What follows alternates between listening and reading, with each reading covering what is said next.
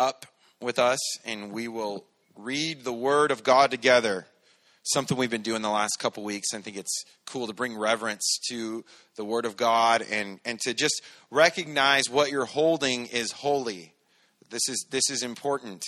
And this has life changing capabilities if we allow it. So let's read together. Verse 1 O foolish Galatians, who has bewitched you that you should not obey the truth, before whose eyes Jesus Christ was clearly portrayed among you as crucified? This only, only I want to learn from you. Did you receive the Spirit by the works of the law or by the hearing of faith? Are you so foolish, having begun in the flesh? Are you now being made perfect by the flesh? Having begun in the Spirit, are you now being made perfect by the flesh? Have you suffered so many things in vain, if indeed it was in vain? Therefore, he who supplies the Spirit to you and works miracles among you, does he do it by the works of the law or by the hearing of faith? Let's pray. Lord, we thank you for this time this morning, for each person here who's well enough to be here. God, we thank you for health, God, and we thank you for just the ability to have time to gather together as a church family. We pray you'd speak to us this morning through your word. We'd hear from you, God.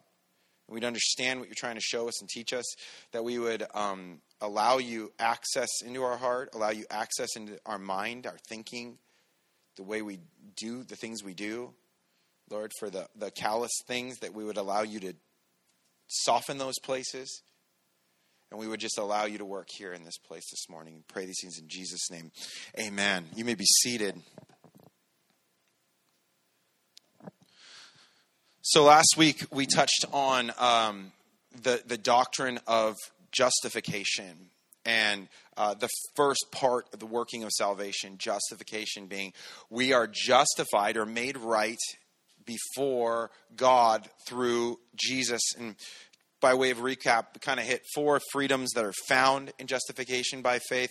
We had a little trouble uploading the podcast, but it should upload today if you missed it last week. Um, the four of them were free. We're free from the debt of sin. Justification makes us justified. We're free from that debt. We're free from condemnation, which is a big thing, right? We all feel that heavy condemnation, but there's no condemnation in Christ because he has made us free. And we're free from comparison because it doesn't matter what the world says, it doesn't matter what other people think. We belong to him. Our identity is in Christ, and we're, it's free to all. The message is for anyone. God so loved the world that he uh, gave his son for us, right? He that he he sent his son to die for us that we can live with him forever. So this week we're going to continue uh, with Paul's defense of justification, uh, as, especially as he as he highlights it's by faith because he's he's going against the works of the law justification okay yeah sure by faith but then the law kind of seals the deal but he says justification, it's justification by faith as he continues to deconstruct the legalism and the troubling trends in the churches in Galatia, as well as to remember how easy it is to fall for us into similar pitfalls. So I titled the message this morning. I'm working on new things, titling it. Okay, so that's that's we're working on, and and the title is "Nobody Wants to Play the Fool," right? We all we can all agree with that, right? So verse one, "O foolish Galatians." Who has bewitched you that you should not obey the truth, before whose eyes Jesus Christ was so clearly portrayed among you as crucified? O foolish Galatians, there's different translations for this. O foolish Galatians, check this out. O stupid Galatians, or O you stupid Galatians kind of foolish has kind of like a little bit of a softer feel to it. Oh, you're just being a little foolish. Oh, no, you're being stupid. And this has nothing to do with mental capacity. It has to do with them knowing the right thing and not doing it. They actually 100% understood what Jesus had done on the cross because he says, Who has bewitched you that you should not obey the truth? You fools. You've allowed this to come in and, and rob the joy of what Jesus has done on the cross, rob the freedom that has come through Christ in this. You have played, you, how dumb do you have to be to do this? And remember, Paul is not just like going after them, he is like trying to wake them up. Recognize that sometimes uh, stronger language or stronger tone is necessary, right? To, to, to get across a theme or to get across an idea like, I need you to wake up, right? And, and, sometimes, you know, the softer voice doesn't really work. I have a very loud voice. This microphone, it's, it's just for show, okay? I have a loud, I have a commanding voice. And so a lot of times I'll notice like a soft spoken person will be like, hey guys, guys, let's pay attention. Guys, hey guys, hey guys, listen, listen. Hey, um, hold, hold on. Um, if we could just be quiet, guys, if that would be a cycle. Hey, hey, everyone, be quiet, all right? He's, try, uh, he's trying to talk. You know, and then everybody goes, oh, what's wrong, man? What's up? Got your attention, okay? Now can you listen? Okay, now, now let, let them talk. They got better things to say but I got your attention. Paul was trying to get their attention like, you got to understand that, that you're not, and, and the, here's the funny thing. This thinking was proposed as like the elite kind of thinking, right? It was like the advanced, right? Oh, yeah, we come to Christ, but, you know, then you bring back in the law, and now we're way more dynamic. This is something that is as old as time. Man taking something simple and beautiful and turning it into something extremely complex to their advantage. And Paul is saying, um, listen, you are fools. You are being stupid with the truth that you know, especially because you're choosing not to continue in it. You fools. This is a well placed slam, and they absolutely needed to hear this. Think about how many brilliant minds there are in this world that have racked their brain to avoid dealing with there being a creator and the fact that the creator has standards. They rack your brain. A lot of them do. Some of them literally just don't know. But a lot of people, they just kick against the goads and they take and they little bits and pieces and uh, to try and avoid any possibility that maybe there was something involved in our creation. Brilliant minds. But we know that brilliant minds can also be very stupid. I have a good friend, probably mentioned him before. He's one of the smartest people I've ever met in my life. He was in high school, um, and he would just blow through all of his classes. He got like the highest grade in his whole high school of like 3,000 kids, or on his SATs. He just blew it out of the water. He was one of our students. He would study like theology and he'd understand it instantly. I gave him a book on like Jewish messianic messianic uh, um, prophecies fulfilled, probably like 800 pages, and he brought it back to me in like two days. And he's like, "That was a good book." And you're like, "Did you read it?" Like, and he's like, "Yeah, I read it. I read it last night." Sorry, the what? read it last night. He was uh, a friend of mine had gone to Cal Berkeley, and, and he he was uh, had taken these classes on understanding. Um, he was in in the field of uh, like foreign policy, politic kind of stuff. And my friend just, he says, Oh, that's kind of interesting. So he said he studied a little bit of it on his own and then came back to him and he said he knew more about that than other people who in my class who it was their major.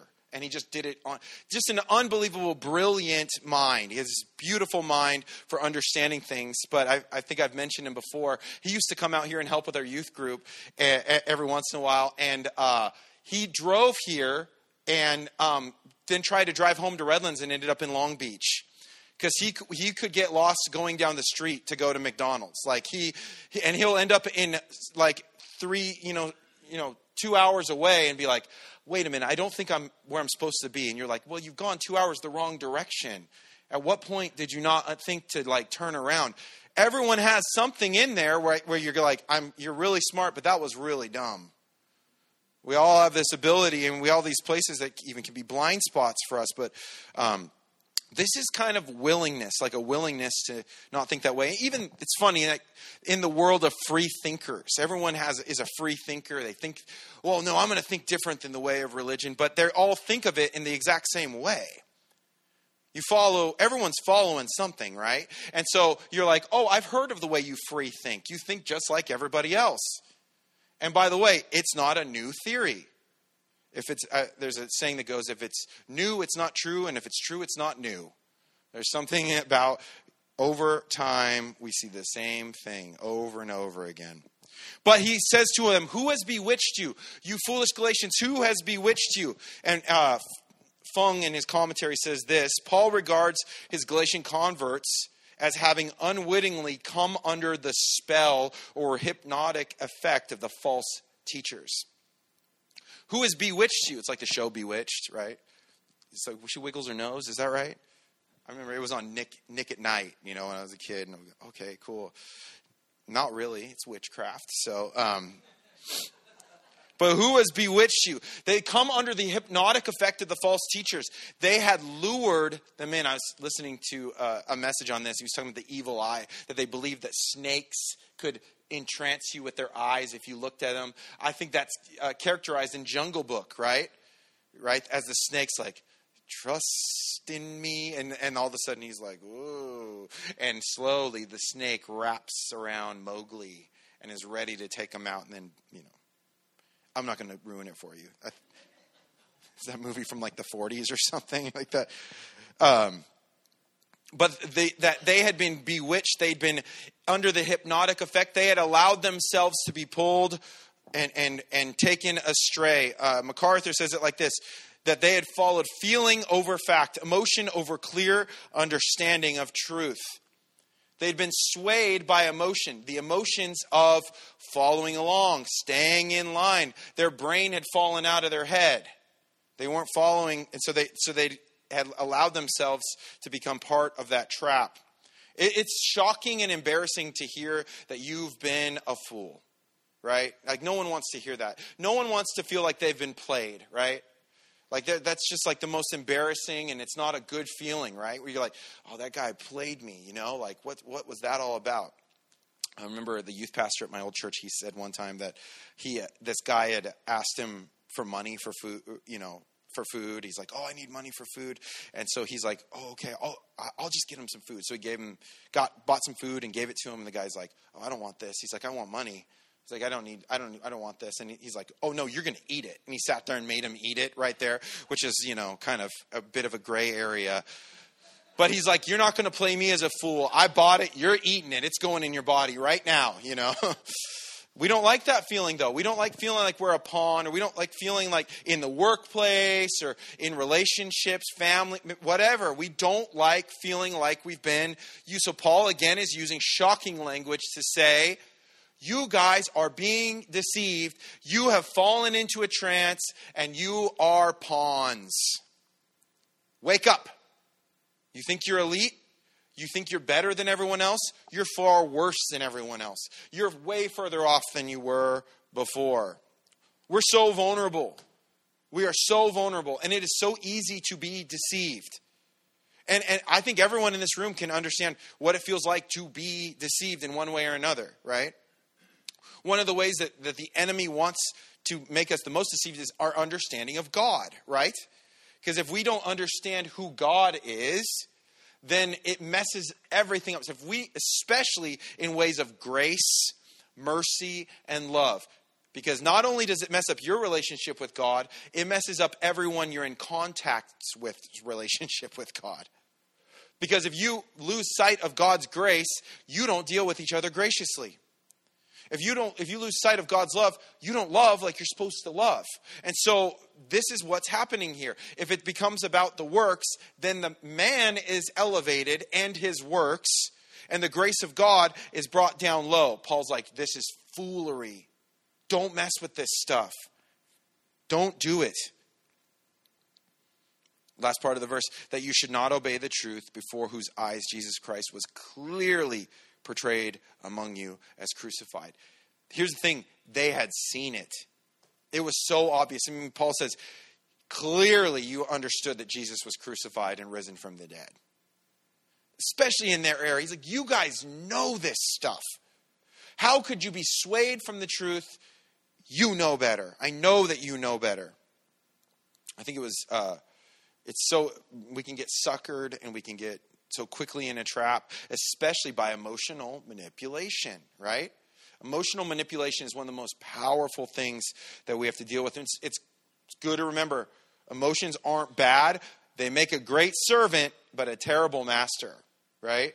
There's a great servant. Emotions can, can you know, drive home the, the cross of Christ, and, and it can bring us to a very real place, and, and God gave them to us, but they cannot be the thing that drives you or, or we need to set our mind on truth, on Him. MacArthur said this, I thought it was a Great quote.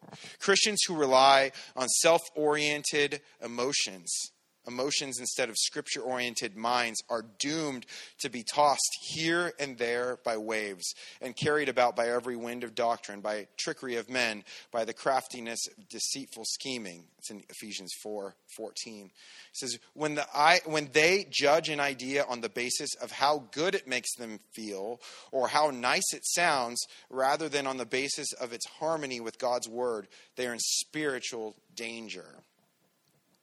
And that's something that we're all, it's like, I, I just don't feel like that would be right. I just don't feel like this is this. I don't feel like, I don't feel like, I don't feel like.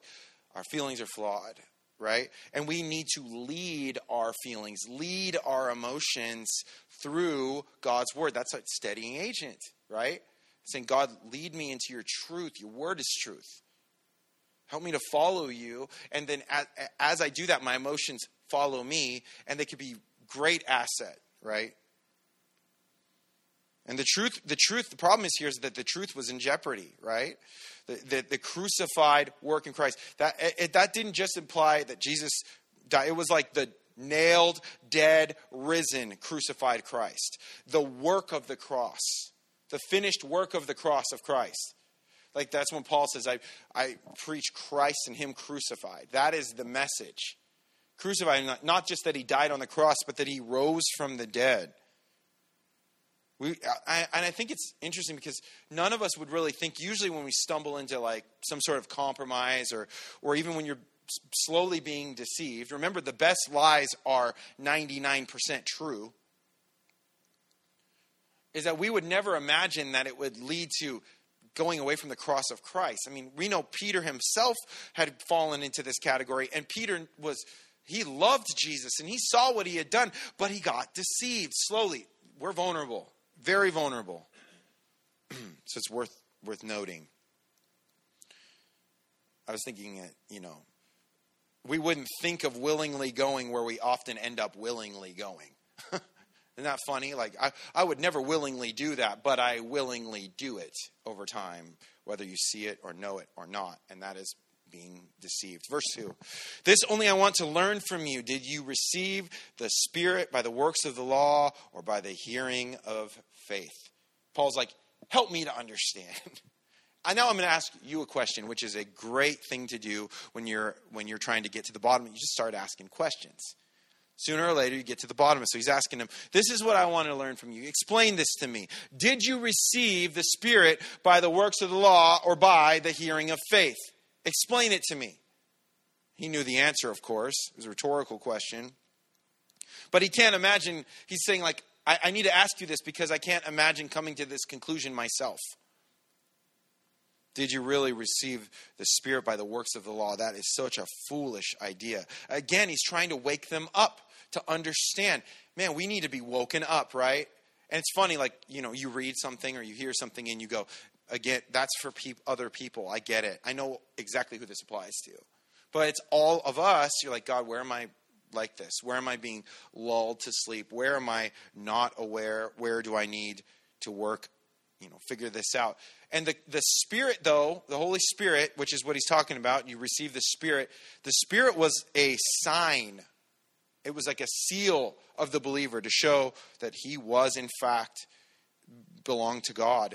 It was, as MacArthur said, the gift of the Holy Spirit is the believer's most unmistakable evidence of God's favor, his greatest proof of salvation, and the guarantee of eternal glory. So he's saying, when you see the Spirit that has come, do you did it come through the flesh? Was it, oh yeah, Jesus plus all the things you did? No, they knew full well. When did the Spirit fall on them, on the first believers, right? Pentecost, right? And they're just worshiping God, and all of a sudden it comes. Spirit falls. Crazy scene. People think they're drunk, you know. People are speaking in tongues. Everyone can hear in their own language. And it's just this crazy scene. Peter, who had shrunken back into kind of a lesser role, all of a sudden prominent, filled with the Holy Spirit and power, speaking clearly, giving just absolute, definitive, sounds like Jesus kind of response because the Spirit had fallen on him. But we also know in Acts chapter 10, verses 44 through 48, the, the account with Cornelius, where the Gentiles had become believers, says this While Peter was still speaking these words, the Holy Spirit fell upon all those who heard the word, and those of the circumcision who believed were astonished. They couldn't believe it. Not just were the Gentiles allowed to be saved, they got the Holy Spirit too. So they were astonished, and as many as came with Peter, because the gift of the Holy Spirit had been poured out on the Gentiles also. For they heard them speak with tongues and magnify God. Then Peter answered, Can anyone forbid water that these should not be baptized? We have received the Holy Spirit just, uh, who have received the Holy Spirit just as we have. And he commanded them to be baptized in the name of the Lord. Then they asked him to stay a few days. So it was obvious the Holy Spirit had fallen on the Jews in a way that was they did nothing. It just came. And then the same thing with the Gentiles. It was not of their works. So Paul knows full well. Think about it. The Holy Spirit, the seal, that is that came from God through faith. Justification comes through faith. We are saved through faith.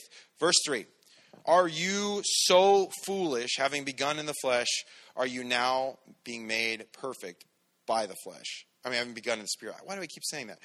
Having begun in the spirit, are you now being made perfect by the flesh? He's like, seriously, think about it. You started in the spirit. How on earth would you make it better with the flesh? What has the flesh gotten you?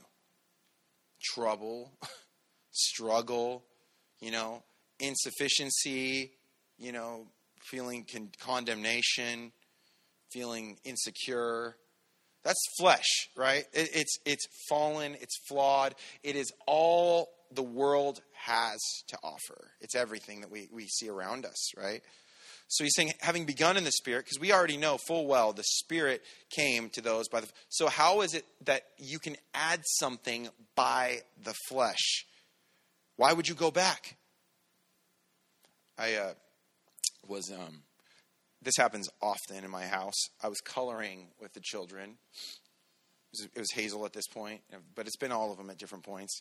And they say, okay, let's color this page of Fancy Nancy or something like that, you know? And I'm sitting there and I'm coloring. I'm like, okay, you color her. I'll color this one, okay? Because I'm pretty like serious about coloring. If I'm going to do it, I'm going to like stay in the lines and I'm going to think of a really good color scheme and, you know, whatever. And so I start doing it and I turn my head and all of a sudden Hazel has done the eyes and the lips, which is just, you know, green all over the two eyes and big old red thing over the lips. And I'm like, okay, this was for you anyway. But at the same time, that was, that was mine. And I was working really hard at that. You know, I'd you know I'd kind of done the whole outline, and then I was like doing it like softer on the inside. Like it was there was like some impact to it. You know what I mean? It was like kind of had you know you even leave like a little crescent so it looks like it's shining a little bit. Like I thought maybe there could be a little bit of a sheen on her purse. And Hazel comes in, Dad, look what I did, and you're like, oh oh yeah, look what you did, you know. How come you didn't color on yours? Like you'd said, oh, dad, will you help me with mine? It's like you scribbled all over the thing, so there's nothing I could do with this one. I'm going to take one of these sheets. I'm going to take it to my room. I'll be back. You, you just deal, you deal with this. And I need to, I just need this. I need a little bit of a cathartic experience where things aren't getting completely screwed up all the time. So good. So good. But that's like it, that's like the image. It's like God is doing this beautiful thing, and and He's like, just just hang in there with me. And then all of a sudden we come through, and we're like, oh, I'll make it better. And you're like, oh, that's not better. It is better because I love my daughter. Okay, it's not a perfect example, and I'm sure I'll look back and be like, oh, that's so cool that she did that. I'm not going to look back at the pages and be like, oh, man, I really was on that day. I'm so glad that I have a whole book of Fancy Nancy that I colored in. Good use, good use of time, Chris, raising your children. Um, but everyone, you know, you can relate to that, and it's like, can I help you, Dad, with this? You're like, um, no, you'll make it worse. I don't know what to say. No, that's. But honestly, you sh- with your kids, you should let them help. I trust me, okay? You should. That's a good thing. But with God, it's like that's like the same thing where we're like, oh, oh, good salvation. Thanks, God. You know what I'm going to do? I'm going to add on to this to make it a little bit better. He's like, you are scribbling blue over the eyes. No one even knows what this is anymore. You have completely mutilated this beautiful picture and you've made it yours. And by the way, you're going to claim you're the one that colored the whole thing. I know it because whoever colors the eyes is the one who colored the whole thing, you know, whatever. It's going up in your room, you know, you did it. But that's the idea, right? I'm really not that bitter about it. It's not like a, that big of a deal. But I do kind of like, you color that one, I'll color. Anyway, whatever. But Paul's doing this out of love. He's, he's, he's trying to like say, guys, like, listen up, please. Don't screw up the good thing God is doing in your life. Like a lot of it, of what we think we need to do when we come to Jesus is, oh, I got to do all this stuff now that I, am following Jesus. I got to make sure I read my Bible uh, just enough, and I, I got to make sure I pray just enough, and I got to make sure I do this just enough, and, and this, this, this, this, this, this. We start following into the rules, and otherwise he's going to be mad at me. God is not mad at you. he loves you. He knows exactly how lazy you can be. He knows exactly how scatterbrained you can be. He knows exactly how faithless you can be. He just loves you, period. But I think a lot of it is sure, you will be blessed if you're in the word reading. If you think you're doing it to gain status with God, you're messed up. You're missing out. Because then you're going to expect something out of the relationship. Look what I did for you, God. He's like, You didn't do much. Thank you so much for doing five minutes of reading in the morning. Very good. I sent my son to die on the cross. You like need to be forgiven a hundred times a day. Thanks for the reading. I appreciate that, you know. Now go back to reading everything else you read that you read for five hours a day. whatever, you know. That's not gonna. It's not how it works. It, it works on a basis of like, I love you, Lord, I, and really not screwing up our relationship with God is is really just not overdoing. It's just like trusting in Him and walking with Him. Like, Lord, I'm hungry. I'm thirsty. I need to hear from you. When I see the Word of God as a blessing from God, I don't see it as here's my thing. I got to you know mark off. Oh, I better read. I better do this. I better pray. Oh, oh, oh. So I'm not going to be a very good Christian. No, this does it take discipline? Absolutely. But it's discipline based out of yeah, I love you. I love you, Lord. I want more time with you. I want this discipline in my life to do this because it's a good thing. Those of you who surf, you get up early in the morning. That takes discipline, right? And you're like, "See, I told you, honey. I'm disciplined. I'm super disciplined. I can wake up at 5 to surf. What about everything else, right? But you understand that discipline can lead to good waves, right? Getting up early can lead to a better surfing experience. Being lazy and rolling out of bed at 11 might sound like a good idea, but then when you get out there, the waves aren't very good, right? Or there's a bunch of people or whatever. I don't know. What do I know about surfing? Back to mountain biking and baseball. Um, but there's a discipline that comes with that that breeds blessing. But you don't do it because you're like, oh, okay, I got to do this because I want everyone to know that I'm serious about surfing to get up at five. That won't work. It won't last, and it ain't real. The only reason you get up is because you want to. And because there's a desire in you, a driving passion in you, because you see how much there is to gain in that. That's us with God. I recognize how much you love me. I recognize how much there is to gain in being with you and near you. And so I do these things. Verse 4 Have you suffered so many things in vain, if indeed it was in vain? There's a couple different thoughts on what exactly this meant. Uh, it could be that they had suffered multiple things as, as the church. We don't have any reference of that in Galatia. So we don't know exactly how they've suffered. Um, every believer will suffer, right? There's there is stuff we are going to have to deal with, but it also could mean the word uh, it's pasco in Greek is uh, it carries the idea of experience or and sometimes that of pain or suffering. So it could be pain or suffering or experience. Have you experienced so many things in vain? Like have you seen so much of God for nothing? Have you seen him be good so many times for nothing? Or have you seen him be faithful even if you are in suffering for nothing? Like, is it of no effect? Does it mean nothing to you?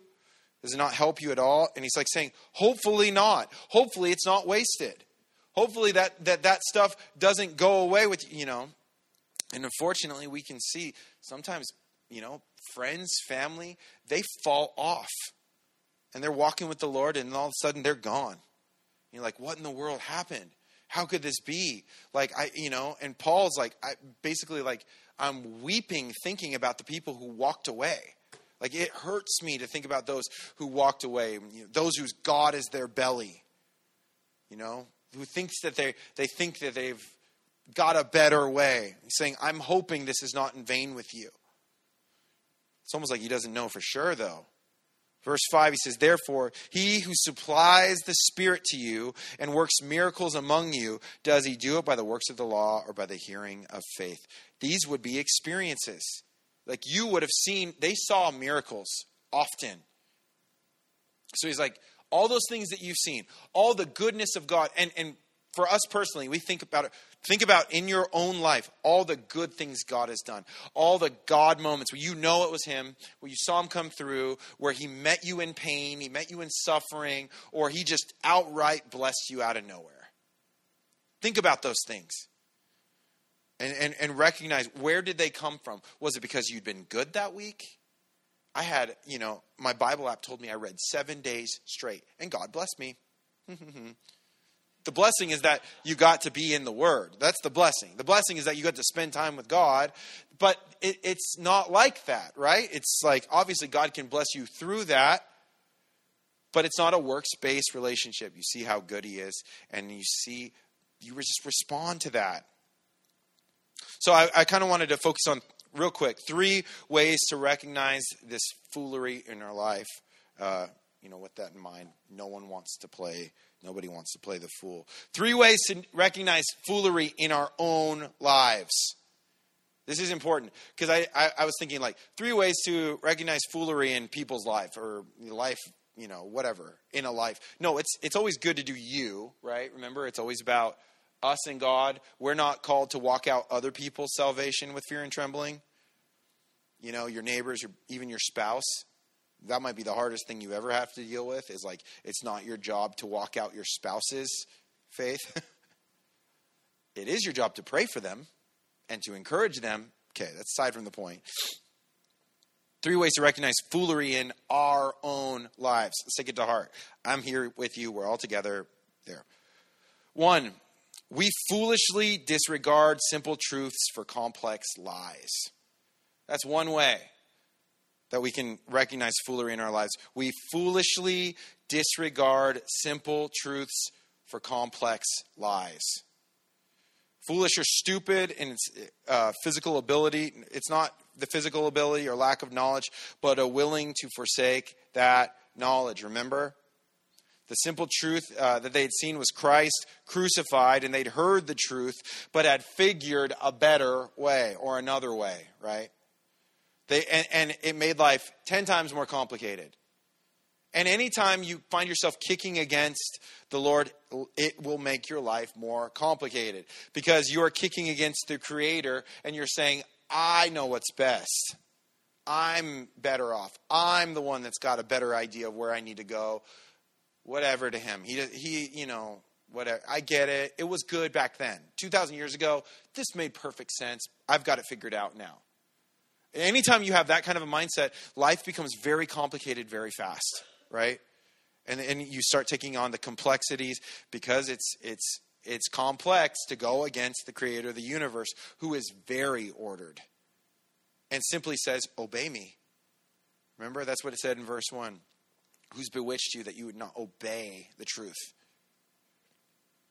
The Galatians 100% knew better. They knew better, but they caught caught up and traded the simple, beautiful truths, truths for loopholes and lies to attain status, to attain, you know, looking elite amongst their friends.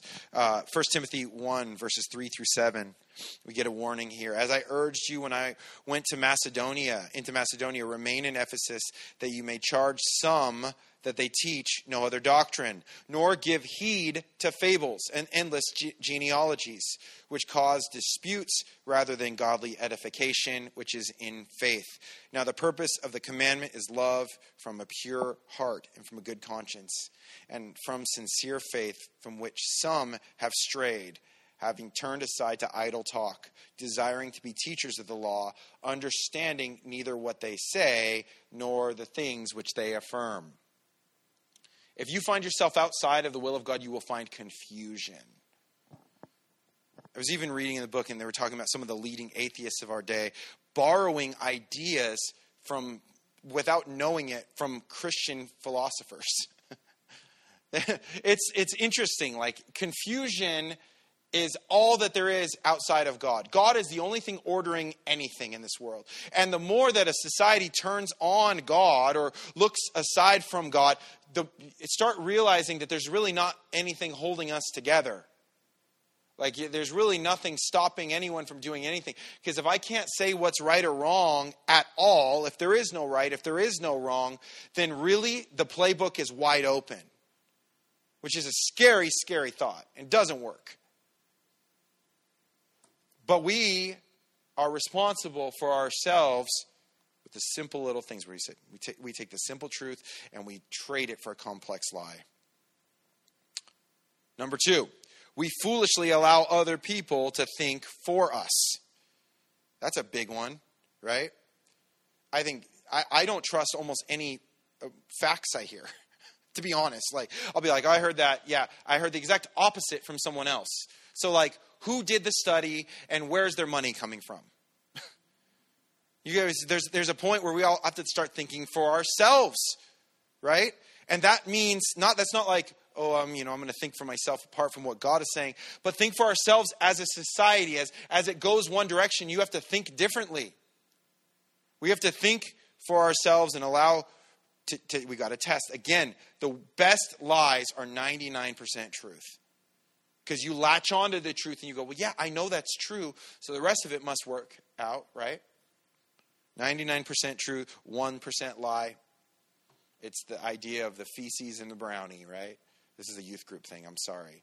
But if you add a little bit of, you know, whatever, poop in the brownie, sorry for those of you who can't, if that's not a great thing, but it, it's like, would you eat it if it was only 1%? Uh, no, I would not.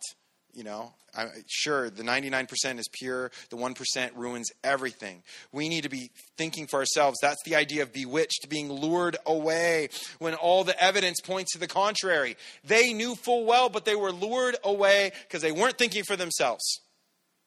They follow the crowd. Where's the crowd going? If you follow the crowd, one, you'll be exhausted. Two, you'll be confused because the crowd constantly changes. Have you ever followed someone and then all of a sudden they decide to just change their mind and you're like, oh no. Or maybe you thought you were following someone on the way to like a reception from a wedding. You're like, yeah, they went from there. But then you found out they were going home. Oh man. Should have put it in my phone. You know, I just I figured they were going. They had to stop by home first, which is the wrong direction. Okay. We need to know where we're going and not be lured away. We're bewitched when we allow the powers of persuasion to move us. Don't be a pawn. Don't be a pawn. I remember this in high school. I always I don't want to be a pawn to your system. I don't want to fall in line and just be one of the one of your like you know mindless followers. I want to be be wise with what I do. The truth, and this is important too. The truth is on our side the deeper you dive in, I actually heard something on the radio. They were talking about sports science, but they're saying the more that you get into science, it's interesting because it solves some problems, but it actually ends up asking more questions than when you started, doesn't it? Truth is on our side. The truth is on our side. You dig in deep. Trust God. Seek Him, though. But, but ask Him, God. Seek, knock, ask. Lord, show me, reveal to me. 1 John 4 1 Beloved, do not believe every spirit, but test the spirits whether they are of God, because many false prophets have gone out into the world. What does that tell you? There are false prophets in the world, and we are need, we need to be aware and test. I love this, right? The Bereans, we know about the Bereans, Acts chapter 17 verses 10 through 11. Then the brethren immediately sent Paul and Silas away by night to Berea. When they arrived, they went into the synagogue of the Jews these were more fair minded than those in Thessalonica. Sorry, Thessalonica, you kind of got slammed, you know? Uh, they were a lot better than those people in Thessalonica. They're like reading it, like, oh man. And that they, why were they more fair minded? In that they received the word with all readiness and searched the scriptures daily to find out whether these things were so. So could you imagine these Berean like believers? Paul and Silas roll in. You know, Paul who wrote like the law of the Bible. He rolls in and he starts teaching, and they're like, "All, hold on, let me see." I don't know about that. That sounded a little whatever. So what are they doing? They're searching the scriptures because they know no man is tr- trustworthy 100%. He could fall, he could fail. And they recognize the problem a false doctrine can have in a setting, in a church setting. So they studied it out. Guess what they found out? Paul was actually pretty legit. He was pretty good, you know. But I don't think Paul was offended by that.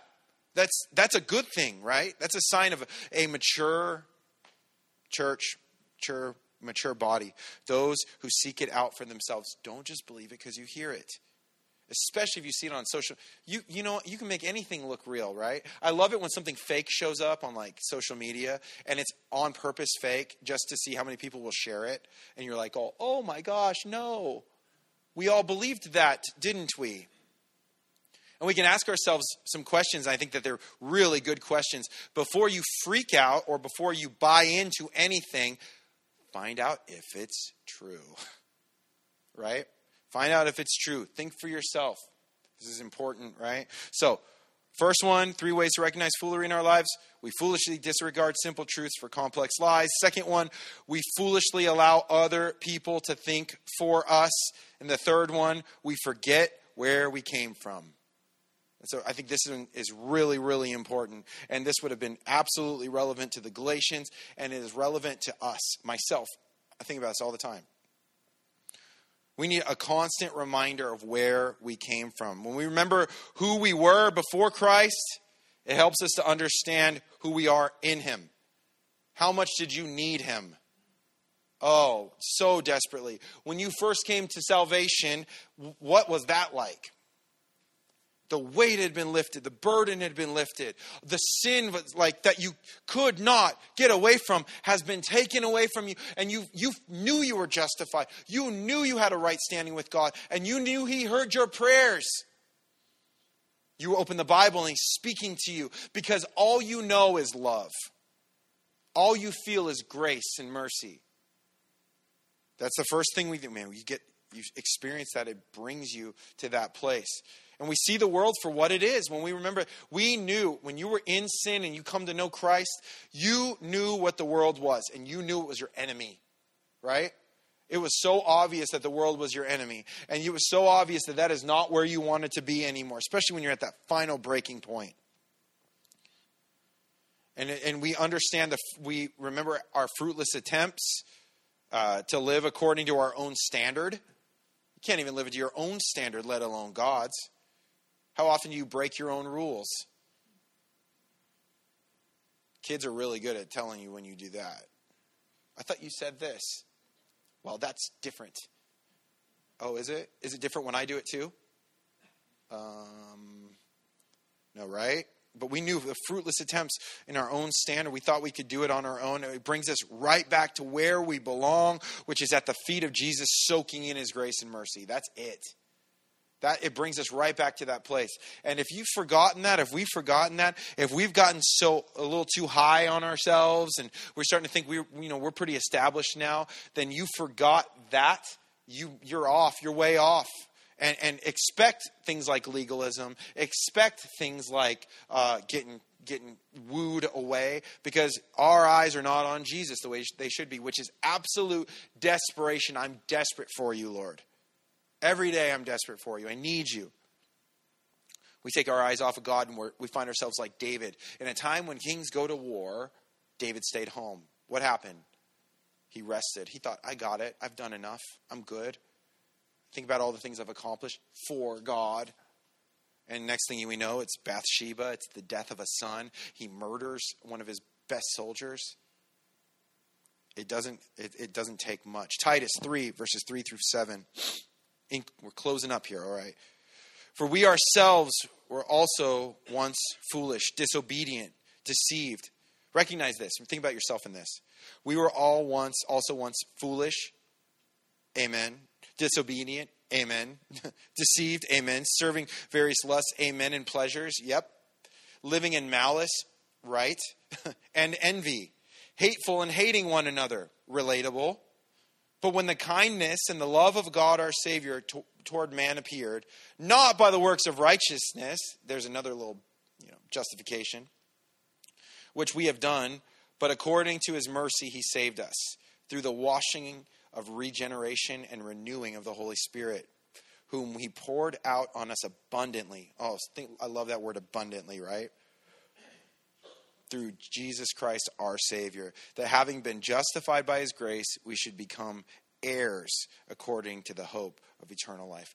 But it is important to understand that we were all those things. And we could become those things again quicker than you imagine but to remember don't forget where you came from. That's important. That's something to always don't forget where you came from. Don't forget the struggle. Don't forget the streets. don't forget like the the hard times. Don't forget the stuff that you you know had to deal with and and the pain of all of that. Don't glorify sin. We have a way of glorifying the past. I was better at sports than I than I really was. I was not really as bad as I thought I was. I was, you know, I was a better kid than I thought I was. No, you weren't. Talk to your mom. She'll tell you you were terrible, you know, like you were not, you were a sinner and she knew it. Every parent knows that. If you're if you have kids, you know, you love your children dearly, but you know how much sinners they are, all of them. But it's so easy for us to forget those three things. These three things, remember these. Recognize the foolery we, we disregard simple truth for complex lies. We allow other people to think for us, and we forget where we came from. We'll never be perfect. That's all there is to it. We're just not going to be perfect. And we'll continue to make mistakes, but as we grow and we can learn from our mistakes, others' mistakes, we can help to safeguard ourselves against unnecessary foolery, right? And that's like the point. We don't want to be playing the fool. We don't want to be wasting time. We don't want to take, be gone from you know the presence of the Lord for a minute. When you're when you're there, bad things happen. It doesn't take long for everything to fall apart. So, with that in mind, let's refocus and and recognize, Lord, even now as we're going to close in worship and as we pray, to ask God to show you where it is in your life. Where have I been a fool? Where have I allowed my thinking to rule and reign supreme? and where do I need to get back on track? And, and if, it, if it has to come down to remembering what it was like before and, and recognizing that you actually aren't as capable or as good as you thought you were, that is a blessing to learn on like now before it's too late. So just staying humble before the Lord and staying thankful for his grace and mercy. Let's pray. God, we want to stay there. That's exactly where we want to be. We want that to be our posture before you, God is to stay humble, to trust you, and allow you to uh, work in our lives, to do good things in our lives.